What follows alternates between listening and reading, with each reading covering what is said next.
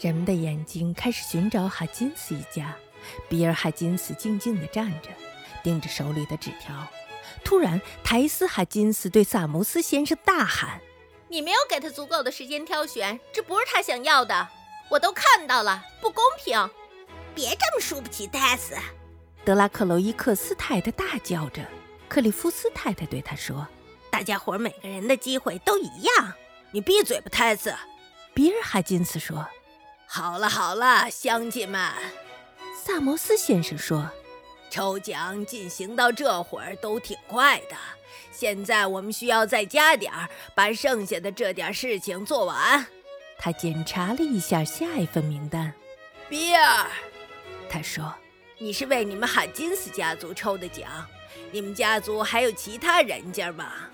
还有糖和衣服。”哈金森太太扯着嗓子喊：“也让他们碰碰运气吧。”哈哈，姑娘们要跟随他们的丈夫来抽奖。泰斯，萨摩斯先生柔声说道：“你和大伙都清楚这点。”哦，这不公平。泰斯说：“我可不这么想。”壮，比尔·哈金森懊悔地说：“我女儿随着夫家来抽奖的，这样才公平。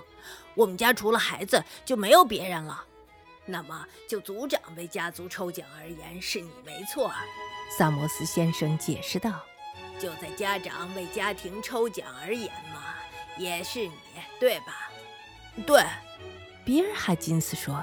“比尔，你有几个孩子啊？”萨摩斯先生郑重地问道。“三个。”比尔·哈金森答。“有小比尔、Nancy、小戴夫，还有泰斯和我。”啊，那么好了，萨摩斯先生说道。哈瑞，你把奖券收回来了吗？格里夫斯先生点了点头，手里拿着一沓纸条。把这些纸条放到箱子里吧。萨摩斯先生指挥着。把比尔的也拿回来放进去。我以为我们应该从头再来一次。哈金森太太在努力地使自己镇静，力争心平气和地说。我跟你说吧，这不公平。你没有给他足够的时间去选，每一个人都看到了。格里夫斯先生挑了五张纸条，塞进了箱子里，其他的那些纸条被丢到了地上，随风飘走了。听着，大家伙儿，哈金森太太对着身边的人说：“准备好了吗，比尔？”萨摩斯先生问道。比尔·哈金森飞快地瞥了一眼老婆和孩子们。点了点头，记住啊，萨摩斯先生说：“挑一张纸条放在手里，在人手一张前不要打开它。”Harry，你帮小戴夫抽吧。格里夫斯先生拿起了小男孩的手，戴夫顺从地把手伸进了箱子里，叽叽地笑了起来。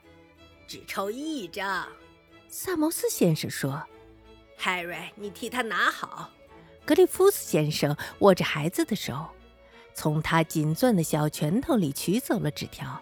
小大夫紧挨着他站着，一脸好奇地望着他。Nancy，你是下一个。萨摩斯先生说：“Nancy 才十二岁。”她甩着裙摆走了上来，轻巧地从箱子里抽出了一张纸条。小比尔，萨摩斯先生叫道。小比尔的脸涨得通红，脚又超大，挑纸条的时候险些踢着箱子。泰斯，萨摩斯先生说。泰斯犹豫了一下，对抗似的看了看四周，抿了抿嘴，走到了箱子前，突然伸手抓起了一张纸条，攥着放到了背后。比尔，萨摩斯先生叫道。比尔·海金森把手伸进了箱子里，摸摸索索。取出了最后一张纸条，人群鸦雀无声。一个小女孩捣鼓着：“嗯，我希望可别是 Nancy。”这个小小的声音一直传到了人群的尽头。非同从前喽，华纳老头清楚地说：“人也都变了。”好了，萨金斯先生说。打开纸条吧，Harry，你打开小戴夫的。格里夫斯先生打开了纸条，举起来给人们看。大家看到纸条上一片空白时，长吁了一口气。Nancy 和小比尔同时打开了纸条，也同时迸发出灿烂的笑容来。他转向了人群，高高举起了自己手中的纸条。泰斯，萨摩斯先生说。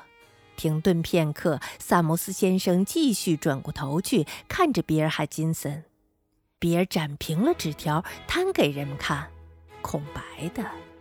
是泰斯，萨摩斯先生语调平静地说道：“给我们看看他的纸条，比尔。”比尔·哈金森走到了他的妻子身旁，劈手夺过了纸条，上面有几个黑色的圆点儿，有个圆点儿是萨摩斯先生头一天晚上用他的煤炭公司办公室里的深色铅笔涂上去的。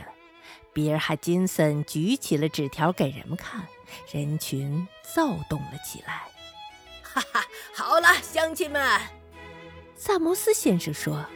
让我们速战速决吧！尽管村里的人已经忘记了仪式，并且连最初的抽奖黑箱子也遗失了，但是他们仍旧记得要使用石头。不久前，男孩子们码起来的石头堆已经准备就绪了，地上还有些石头，跟被风吹散的纸片们躺在了一起。德拉克洛伊克斯太太挑起了一块巨大的石头，太大了。他不得不用两只手抱着。他转向对着邓巴太太：“来呀！”他说，“赶紧的。”邓巴太太两只手里都攥着小石头，上气不接下气的应和着说：“我简直一点都跑不动了，你先去，我待会儿就赶上你。”孩子们也都准备好了石头，有人给了小戴维·哈金森几块小一点的。泰斯哈金森此时已经站到了清好的一片空地的中央，看着村子里的村民们一步步地朝他走来，他绝望地伸出双手。这不公平啊！一块石头砸中了他脑袋的一边。华纳老头叫喊着：“来呀，招呼啊，大伙儿！”史蒂夫·亚当斯打头阵冲在了居民的前面，格里夫斯太太在他的身畔。哦，这不公平，不对呀！哈金森太太惊声尖叫着，俄警，他们扑向了他。